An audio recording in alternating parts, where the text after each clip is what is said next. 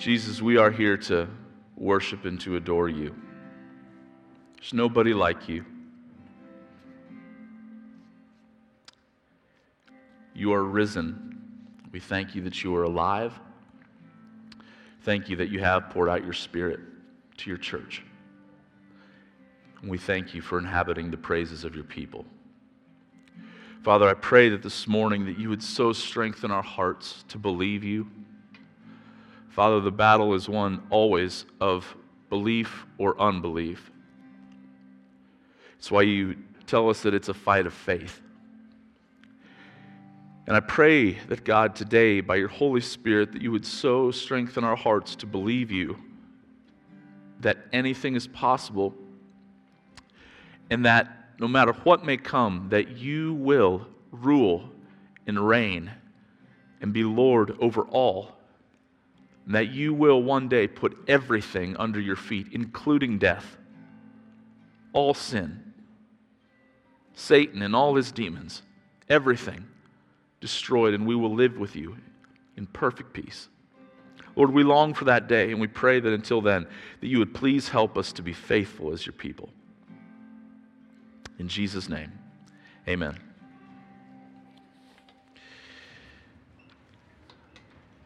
Good morning. Good to see you guys. If you got your Bibles, grab them.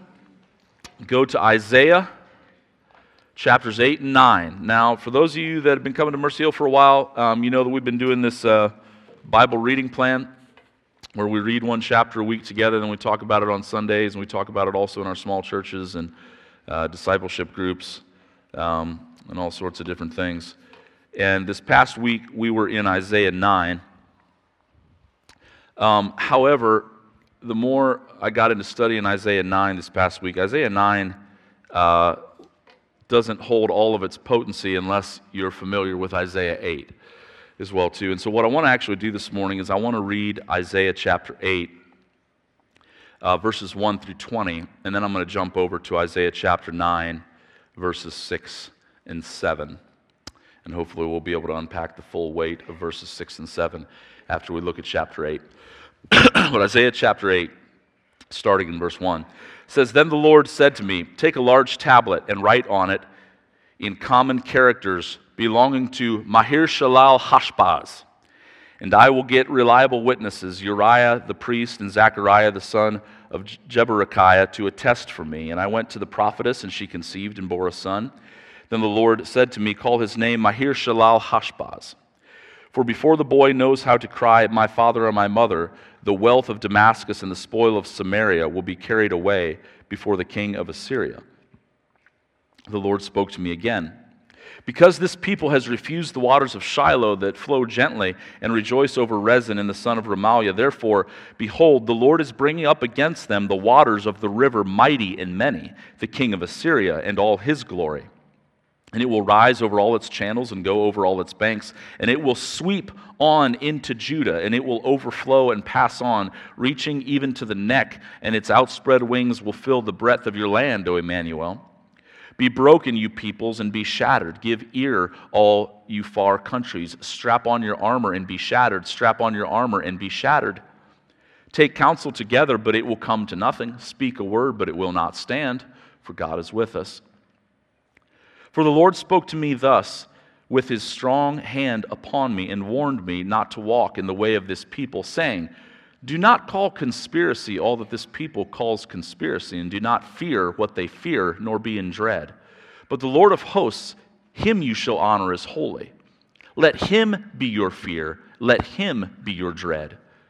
And he will become a sanctuary and a stone of offense and a rock of stumbling to both houses of Israel, a trap and a snare to the inhabitants of Jerusalem. And many shall stumble on it, they shall fall and be broken.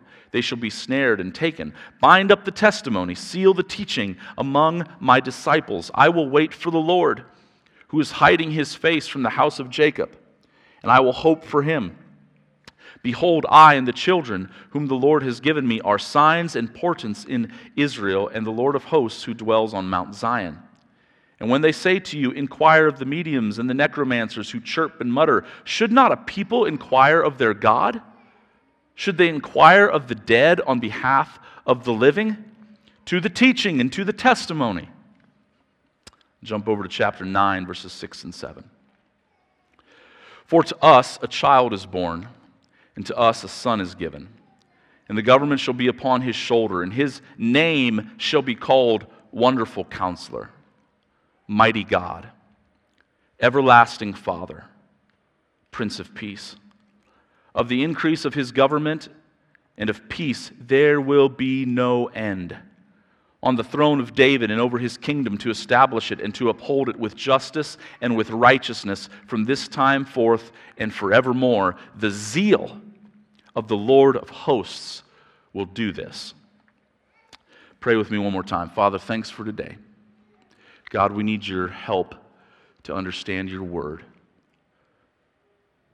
So please open the eyes of our heart that we could see wonderful things from it.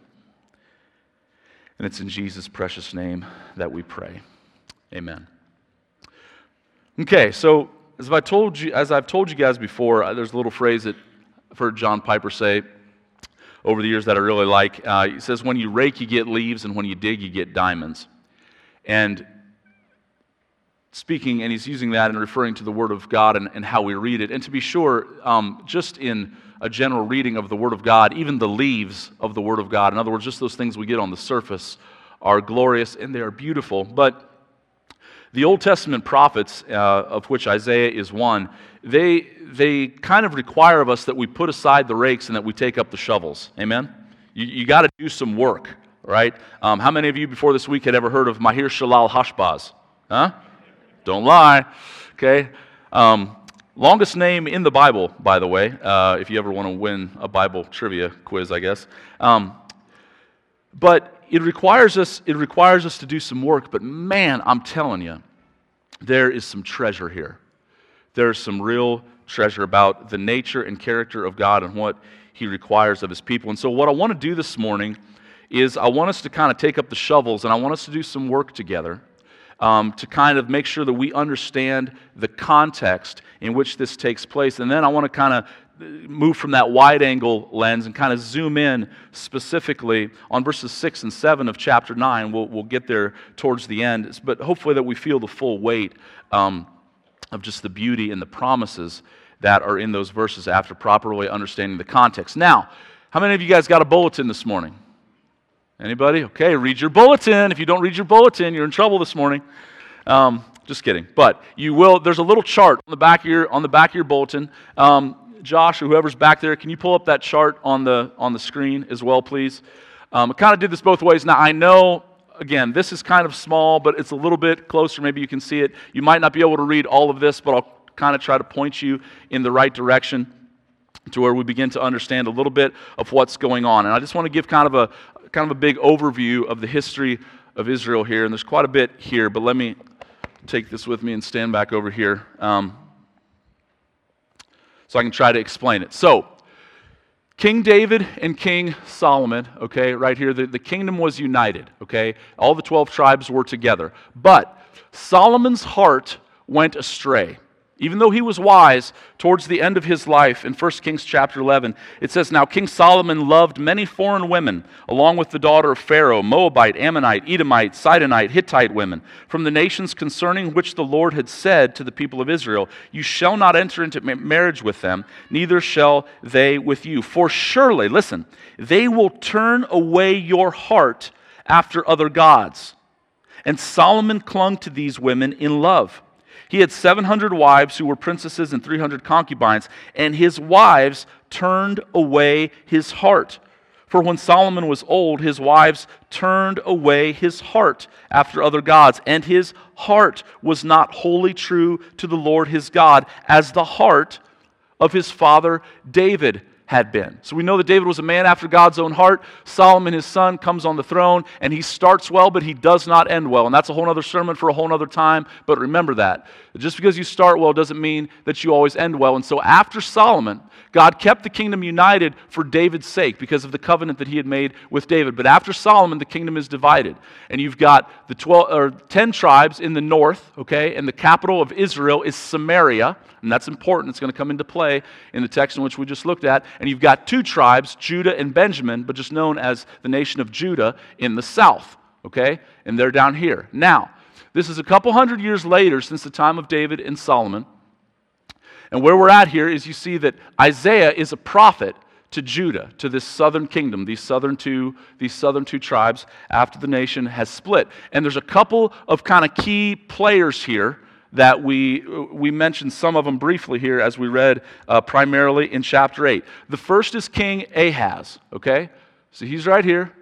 There's King Ahaz, and you can see, we, we read uh, in chapter 6 a couple weeks ago that Isaiah's um, reign kind of started in the year that King Uzziah, or not his reign, but his ministry, started in the year that King Uzziah died. Jotham reigns very briefly, and now Ahaz is on the scene. Um, all these kings down here, they were kind of a mixed bag. Some were good and some were bad. Ahaz is not a great one, okay? In Second Chronicles chapter 28, Speaking of King Ahaz, it says, Ahaz was 20 years old when he began to reign, and he reigned 16 years in Jerusalem. And he did not do what was right in the eyes of the Lord, as his father David had done. But he walked in the ways of the kings of Israel. He even made metal images for the Baals and he made offerings in the valley of the son of Hinnom, and he burned his sons as an offering. He, they offered child sacrifices. That's how wicked King Ahaz is, that we just read about, according to the abominations of the nations whom the Lord drove out before the people of Israel. In other words, when God brought them into the promised land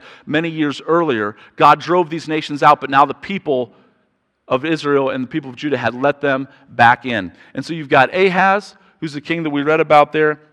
You've also got some other major players who Pekah, uh, who is, where's Pekah at? He's up here. He's the king of Israel, okay? And you've also got Rezin, who we read about in chapter 8. He's down here. He's the king of Aram or Damascus or Syria. And again, this is why you got to dig. It can be confusing because the Bible at different times will use all these different titles, but it's talking about uh, kind of the same country. Aram and Syria are names for the same country, and Damascus is the capital of Syria or Aram. You follow me? Okay? So we got Rezin, he's on the scene. Ahaz is on the scene. And Pekah, king of Israel, is on the scene. And of course, Isaiah. And then there's um, um, Isaiah is going to have two sons who we're going to talk about in a little bit here, too. Um, they're not on the chart here, but back in chapter 7, Jonas covered this last week. The name of Isaiah's first son was named Shear Jashub, and his name is important. It means a remnant shall return. And then the second name is Maher Shalal Hashbaz okay, who I've already said, and if you don't like the name that your parents gave you, at least they didn't name you that, okay? But Maher Shalal Hashbaz means, his name means quick to the plunder, swift to the spoil, okay? And we'll talk more about that um, as, as, we go, as we go on. And so the deal is, though, here's the kind of the political intrigue that's going on and the tension within the text, is that Rezin down here, who's a shady Gentile king, has made an alliance with uh, Pekah up here in Israel. And the reason they've made an alliance is, is Assyria, who's this other, this other nation down here, okay? Assyria is kind of the big dog on the block, okay? So, so Judah, Israel, and, and Damascus they're, they're kind of always, they're nations that border each other and they're kind of always having these little turf wars, but nobody's really worried about them ever becoming a world power, okay? It'd kind of be like if, if Norway, Finland, and Sweden were kind of fighting with each other and you're like, okay, they're just kind of fighting among themselves, but nobody's really worried right now that the Swedes are going to take over the world, right? You with me? Okay, no, like, like the major players, the major world powers in the world today are pro, you know, probably America, China, maybe you throw Russia in there, okay? Um, those are the ones you got to watch out for, okay? So, so Israel, Judah, and Damascus are like Finland, Norway, and Sweden, but Assyria, they're like the U.S. or like China. They're the big dog, okay? And when they want to take over, it's going to be tough to stop them. And so, Rezin and Pekah make an alliance together because they see that Assyria is kind of rising. And they want Ahaz to join them. Okay? But Ahaz refuses. And nobody really knows why, mainly because Ahaz was pretty much a bad dude. Okay? Uh, he just kind of does his own thing. And so, what happens is that in chapter 7 and the beginning of chapter 8, uh, but mainly at the end of chapter 7 that Jonas covered last week, is that Rezin and Pekah are now coming against Ahaz because he will not make an alliance with them. Okay? You follow me? So this is the time in which, uh, in which Isaiah is, is living. Now, here's the thing, though. All three of those guys, Pekah, the king of Israel, Rezin, the king of Damascus, and Ahaz, the king of Judah, they're all shady characters. They're all shady, okay? None of them is good. Many, many times when we read the biblical text, we, we like to oversimplify things and think very much in terms of the good guys and the bad guys, right? That's kind of the narrative that we have in our mind. But here's the thing there really are no good guys other than Jesus in the Bible. And, um, and so it's very much a mixed bag.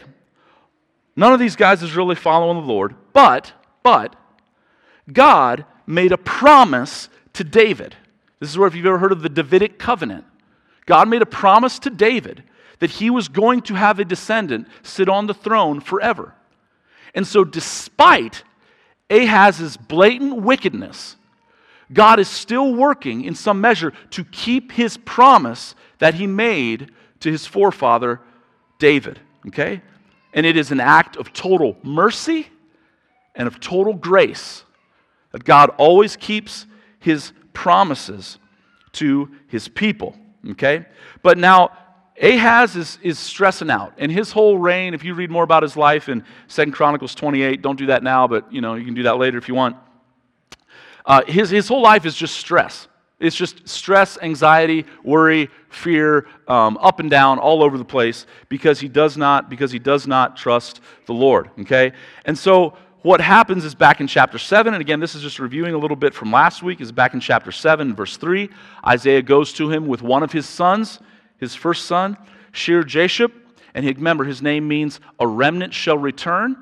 Okay, and, the, and these names are important because they speak of God's purposes and of his plans. And so the name Shear Jashub, which means a remnant shall return, is a sign to Ahaz that, these, that the people of Damascus and the people of Israel who are coming against them. So the reason there's going to be a remnant of them that returns is because they're first going to eventually be carried off in captivity by Assyria. So it's both a threat that he's eventually going to return them to the land, but it's also um, a promise to Ahaz in that moment that Assyria is going to take them off. You don't need to worry about them. And so look at chapter 7 very quickly. Again, just to review from last week, is that this is where, and Jonas did a great job of touching on this, chapter 7, verse 9. Um, God, through Isaiah, tells Ahaz, if you're not firm in the faith, you will not be firm at all. And then God basically gives him this great promise. Said, Look, ask for me a sign. I'll give you a sign. I'm, I'm telling you, I'm going to take care of you. Just trust me. But Ahaz literally just rejects it. And he says, No, I'm not, I'm not going to do that. And so here again in chapter 8, the same drama is still happening.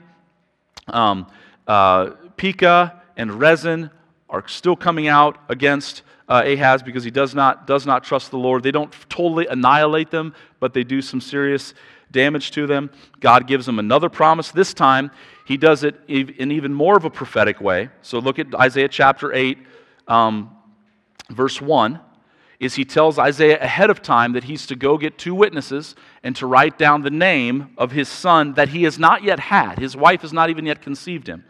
But he's like, You're going to have a son, and his name again will be Maher Shalal Hashbaz, okay?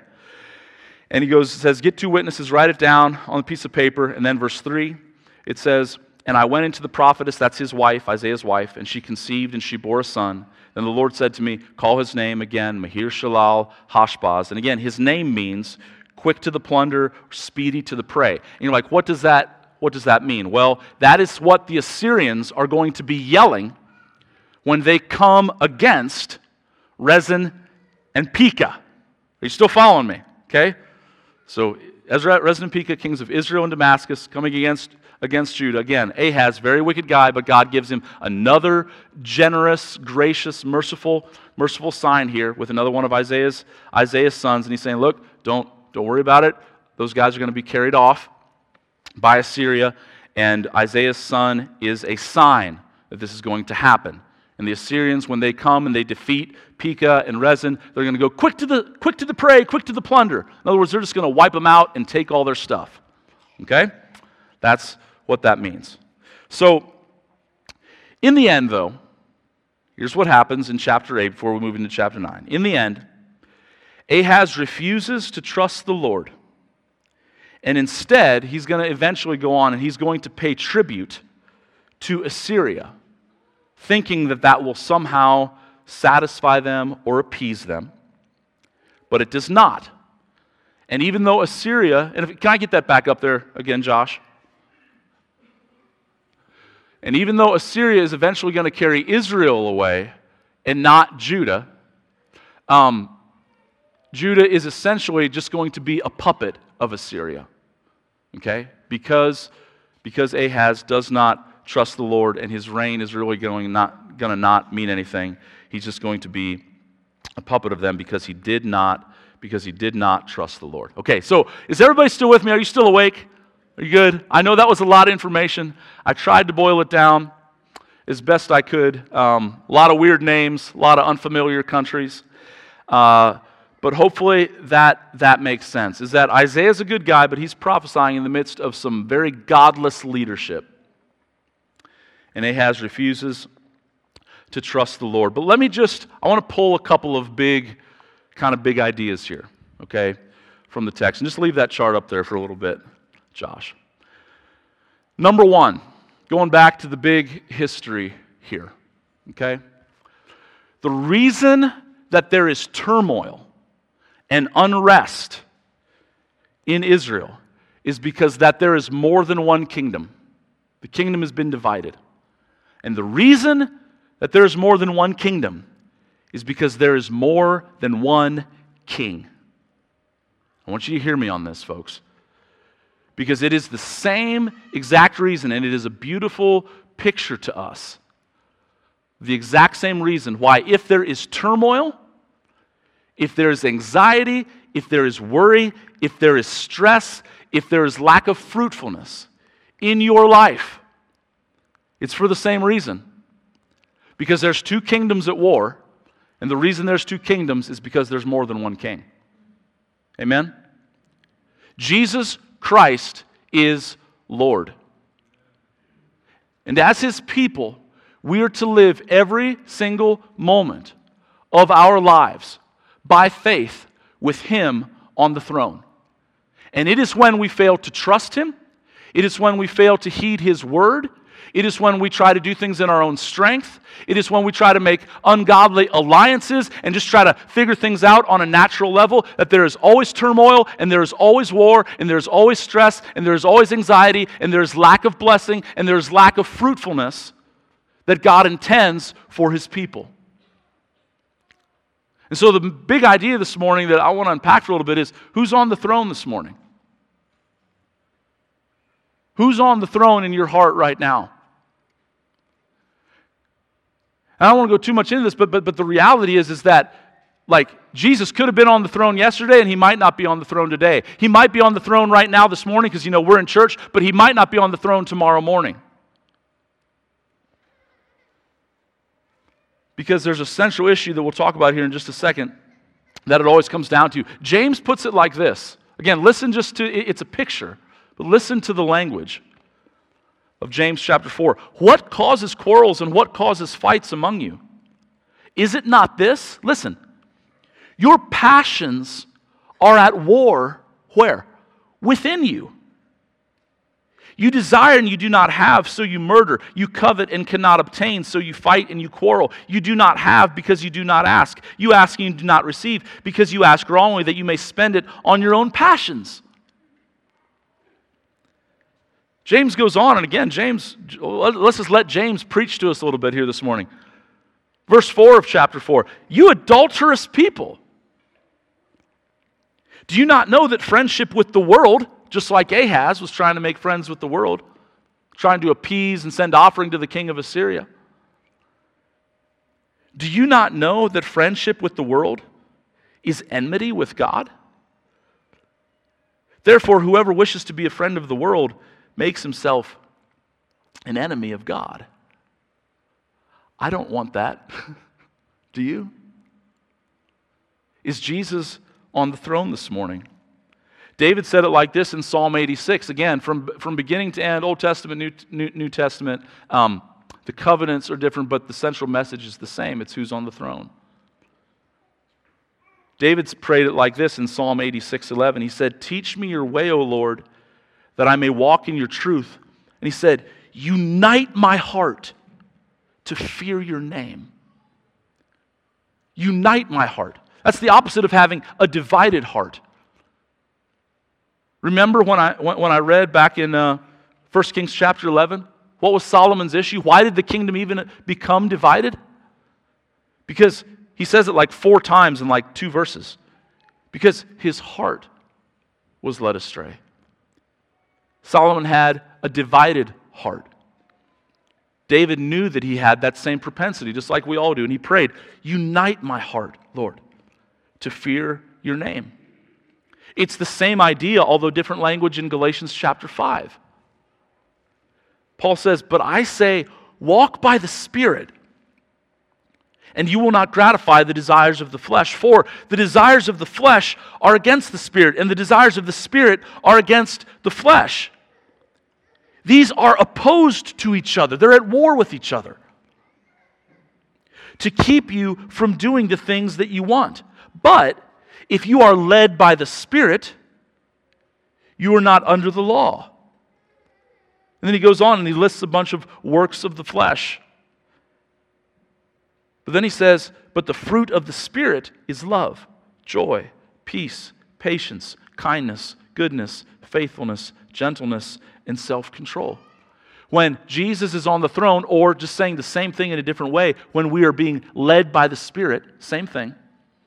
When we're filled with the Spirit, we walk in that fruitfulness, the fruit of the Spirit love, and all those things that I just mentioned. But when we don't, there is war, there is turmoil, there is chaos in our own hearts, just like there was in Israel and Judah back in that day. And again, I think it's fitting this morning because I don't know, Justin and Avery, I see Avery there, I'm not sure where Justin is, but two guys getting baptized this morning. I want to remind you guys, but, but all of us, this is what they're going to be proclaiming in a little bit when we put them down and bring them back up that their lives belong to Jesus, that He is Lord, that they belong to Him, and that they are making a public testimony and a public confession that they have trusted in Him alone for salvation, and they want to live for Him all the days of their life, forever. And so here's the issue, and I've kind of already mentioned it in passing, but if we can just sit in it for a little bit. If you're here this morning and you would describe your heart as being similar to the nation of Judah back at this time, meaning that there's turmoil, distress, anxiety, worry, fear, chaos, lack of clarity, what is the answer? The answer is always the same. It's always the same. Here it is just trust and obey. That's it. Trust and obey. We we want it to be more profound than this, I think. Well, you don't understand the spiritual warfare. You don't understand the way I was raised. And, and listen, I'm not, I'm not poking at any of that. We, we've, the devil's real. His attacks are real. His flaming darts that he fires at us that we looked at several weeks ago in Ephesians chapter 6, they're real. The trauma of our lives is real. The hurt and the pain is real. I get it. But here's the thing, folks Jesus Christ is Lord.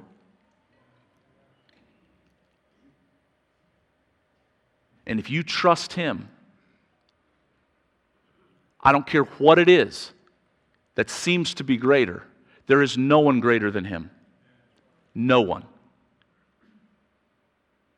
But it always comes down to this will you trust and obey? Trust and obey, for there's no other way. You gonna join me or not? Do I have to do this by myself? Come on. Man, you got to be happy in Jesus and to trust and obey. You only did the second half. Let's do it again.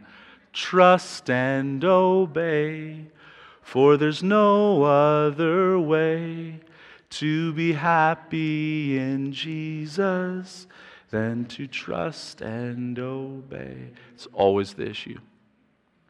It's always the issue. And the devil's a liar, and man, he's sneaky. And I can't tell you how many times I've believed his lie in my own life, and, and the lie was I thought the issue was something else. I thought it was more complicated than that, but it's a lie.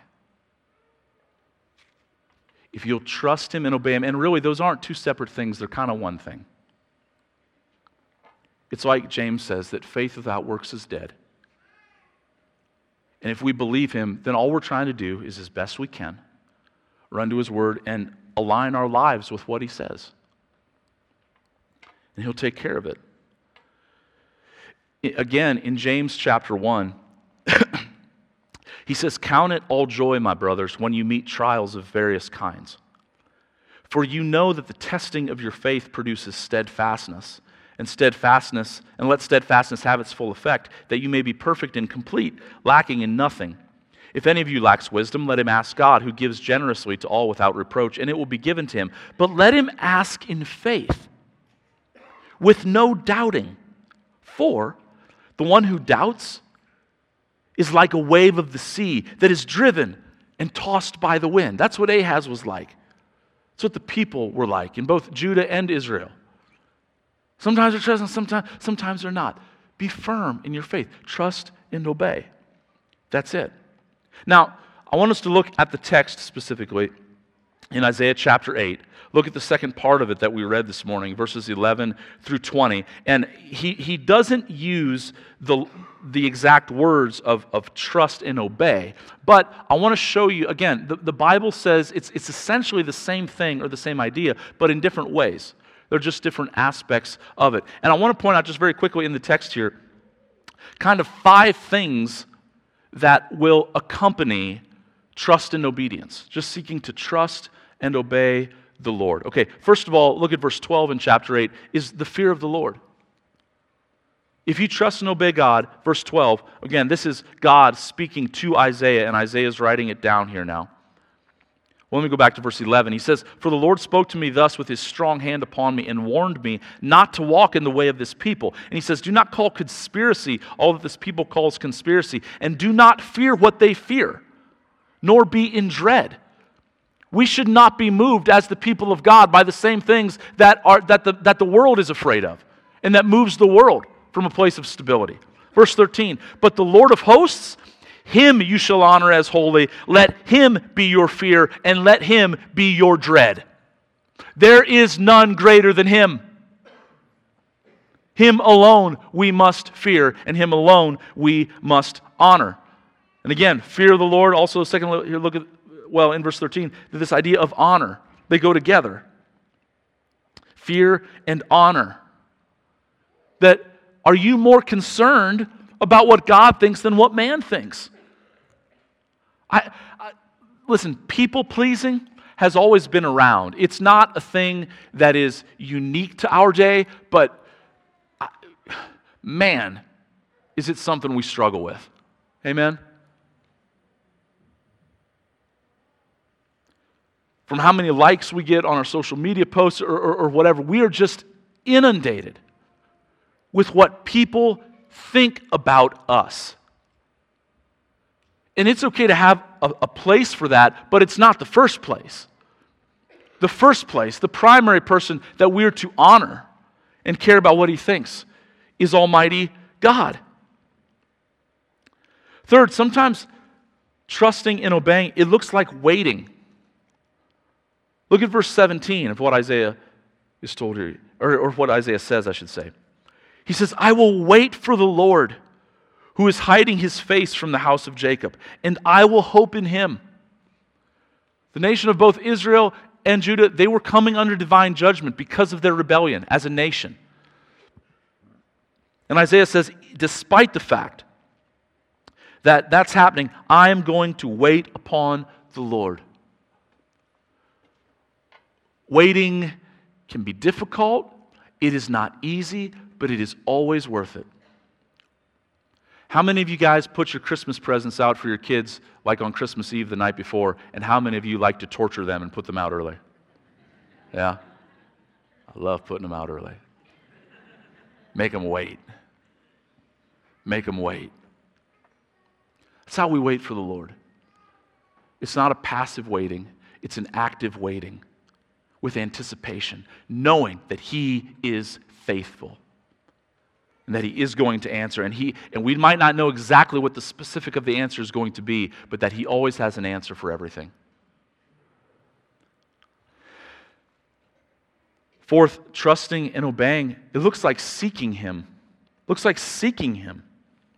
Look at verse 19. This is how bad the people of Judah had gotten. It says, And when they say to you, Inquire of the mediums and of the necromancers who chirp and who mutter.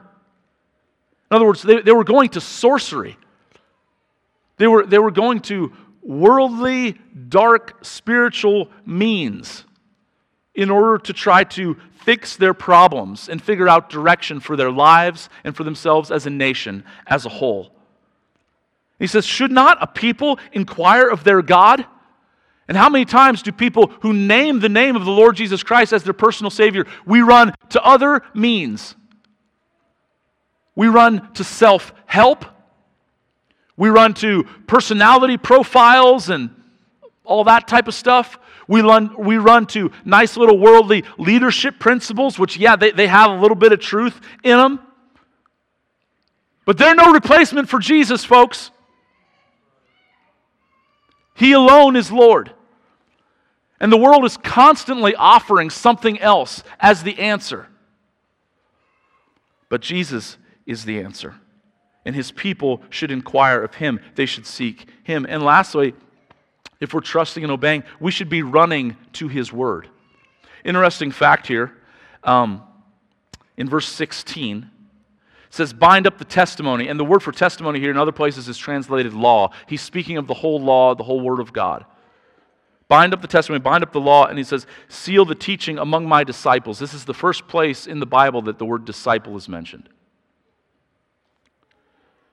Seal the teaching among my disciples. Then look at verse 20. He says, To the teaching and to the testimony. I know this is God's word through Isaiah to the people, this disobedient people who are, who, who are using dark means and necromancers and mediums, sorcery. And God says, Look to my word. Look to my word, to the teaching and to the testimony. And how many other places we as the people of God still run when we have stress, drama, attack of some sort in our life? We run to other places many times before running to seeking God's face and to His Word. It's all here, folks. All that we need, all that we need. The Word of God is sufficient. And so, again, the issue this morning is who is on the throne. If He's not on the throne, just trust and obey. Run to His Word, honor Him, fear Him wait on him, seek his face, and seek to obey him. Now, now, we want to trust and obey this king. We want this king to be on this throne, but let's talk a little bit about this king. Let's talk about this king.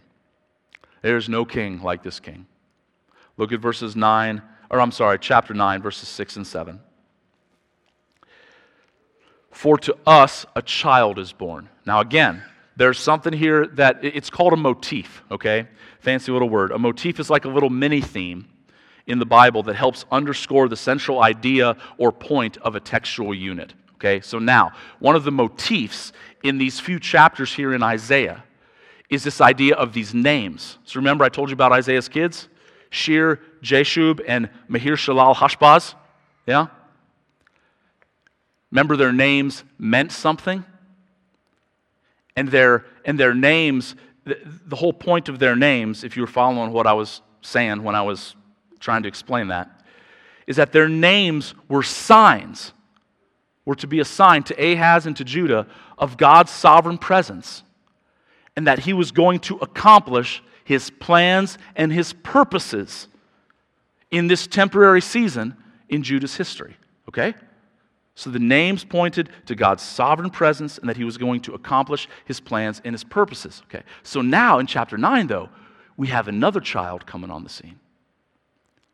But this child his name is even better than Maher Shalal Hashbaz. And it's, it's one child, yet he's got a couple names. His name is called Wonderful Counselor, Mighty God, everlasting Father, and Prince of Peace. And his name, again, points to God's plans and to his purposes, but not just in a temporary way, in an eternal way. Are you following me?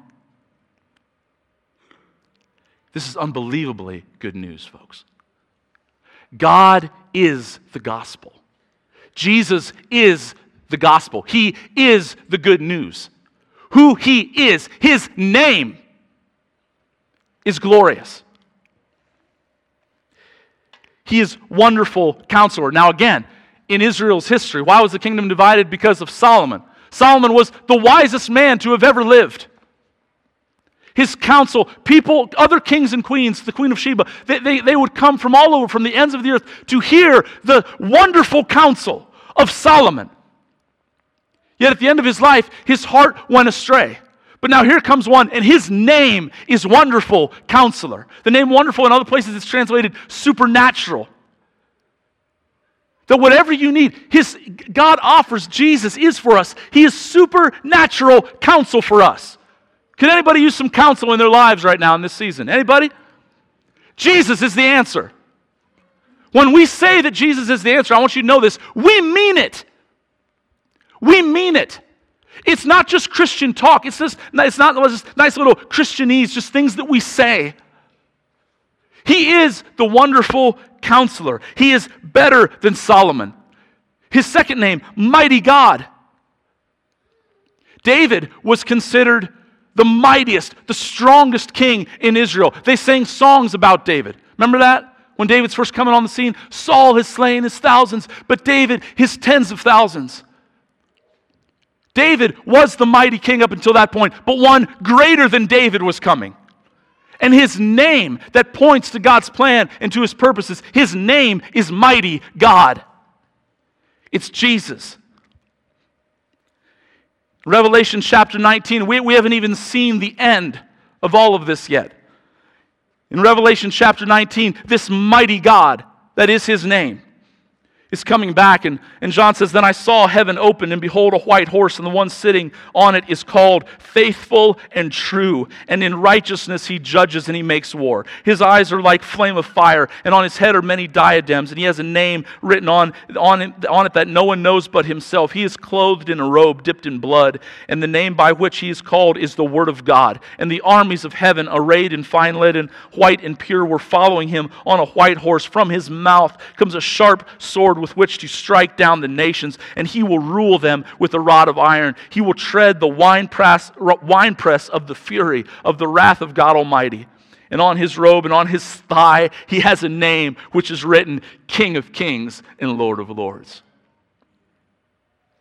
I don't even know what to say other than just read that. I can't add anything to that.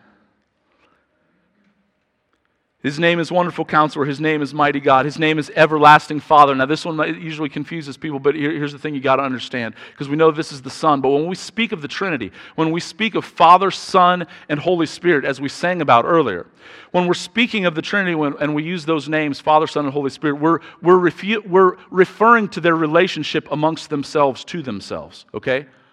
But the Son and the Spirit are co equal and co eternal with the Father from all of eternity past. And here, Jesus is also referred to as everlasting Father, but not in the sense of amongst the Trinity, but in the sense of time and of creation. He has always existed. He is the Father of time. The book of Colossians, chapter 1, tells us that it was through Him, that it was through Jesus, that all things were made, whether things in heaven or things on earth. He is the Father of time. He is co equal with the Ancient of Days, as Daniel talks about. And so, again, David's reign was pretty good. Israel was united. They were doing pretty good. Solomon, yeah, he, he turned away at the end of his life, but, you know, at least the kingdom was united and, you know, there was unbelievable wealth in all of Israel and things were going good. But guess what? They died. They died, and now we have the mess that we have here. But this is everlasting Father. He's never going to die. He's greater than Solomon, he's greater than David, and he's gonna, his reign is going to endure forever. It will never go away. And lastly, he's the Prince of Peace.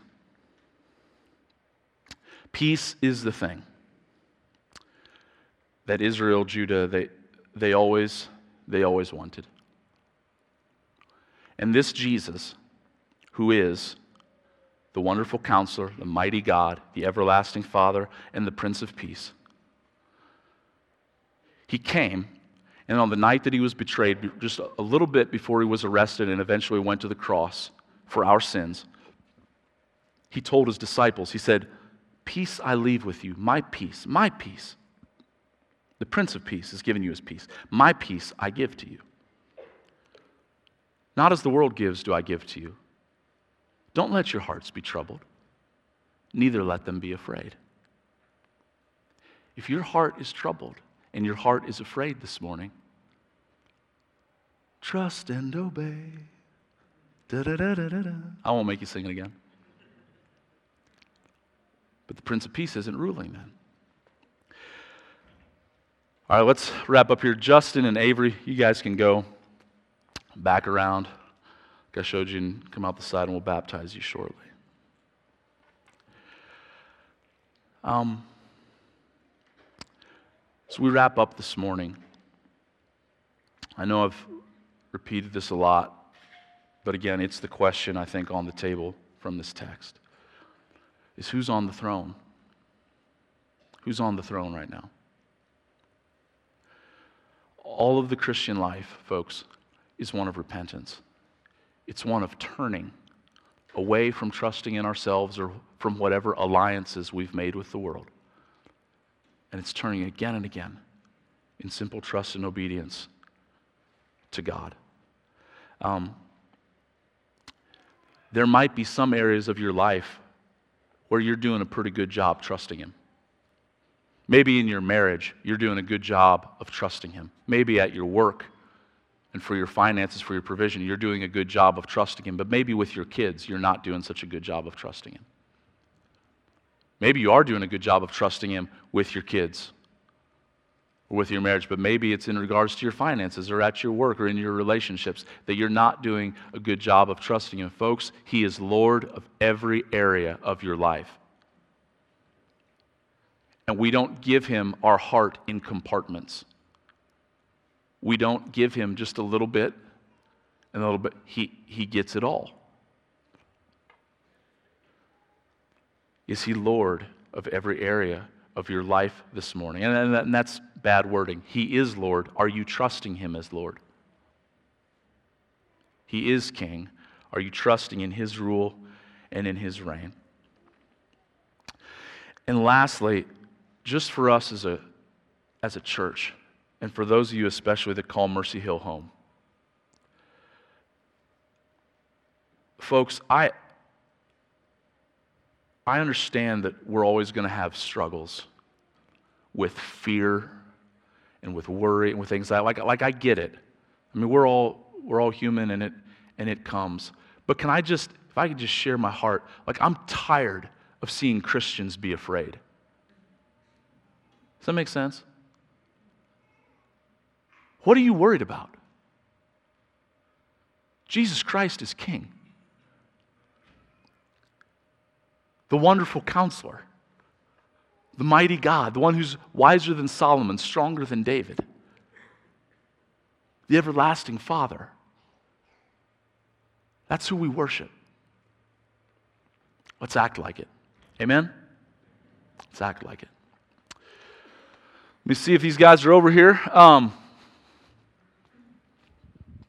hopefully, they're behind this curtain when I go. Let's sing like he's risen. Amen? Let's sing like he's alive. Let's sing like he is the mighty God, the Prince of Peace, the wonderful counselor, the everlasting Father. Um, and let's give him all the worship, all the honor, all the glory, all the praise.